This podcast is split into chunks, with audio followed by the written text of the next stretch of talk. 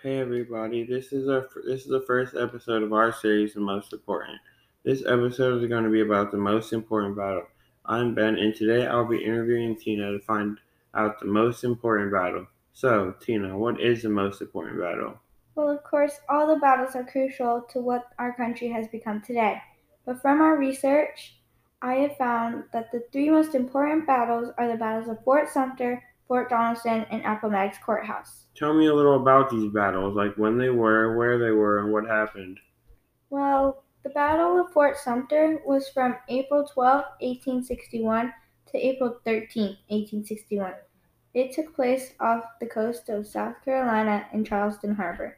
There were sadly no strategies. Major Robert Anderson, who was in command of the Union, had to flee to the fort and got stranded. This led to the South bombing the fort from basically everywhere. The Union fortunately managed to escape from the fort, meaning that the South won the battle. No wonder they lost. They didn't have any strategies. But was there anything really unique about this battle? Yes, this battle was the start of this country's biggest war yet. But it's also kind of funny in a way, is that it was also meant to protect the harbor and now it was under attack. Wait, so a little shootout ended up leading to the biggest war in American history? That's correct. But they weren't all like that.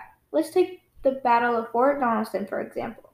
Fort Donelson happened between February 11, 1862, February 16, 1862. It was in Tennessee. The North invaded the South and captured a Confederate fort near Tennessee. This was actually the North's first win, and I believe if they lost, if the North lost this battle, they would have stopped um, going forth with the war from the constant loss. Can you believe that? Really? I can't believe that. So the North, ended up winning the war, with an losing streak in the beginning. Any unique facts about this battle? Yeah, I know. It's crazy. Yes, there were nearly 14,000 Confederate soldiers killed, wounded, or missing, compared to less than 3,000 for the Union. Wow, that's a big difference in men lost. Okay, so now we talked about Fort Sumter and Fort Donelson. What about the Appomattox Courthouse? Yes, the Appomattox Courthouse. This happened on April 9, 1864, in Virginia. This event ended the Civil War. This day marked when the South surrendered to the North, giving the North the win for the Civil War. So that's it. The war is just over. They really just gave up. Yeah, that was it. The war was over. Okay, but there had to be some unique facts about it, right? Yes, there was. The Appomattox Courthouse is historically significant because it was the location of the final battle of the U.S. Civil War, and it was the site where General Robert E. Lee and his army surrendered to the Union.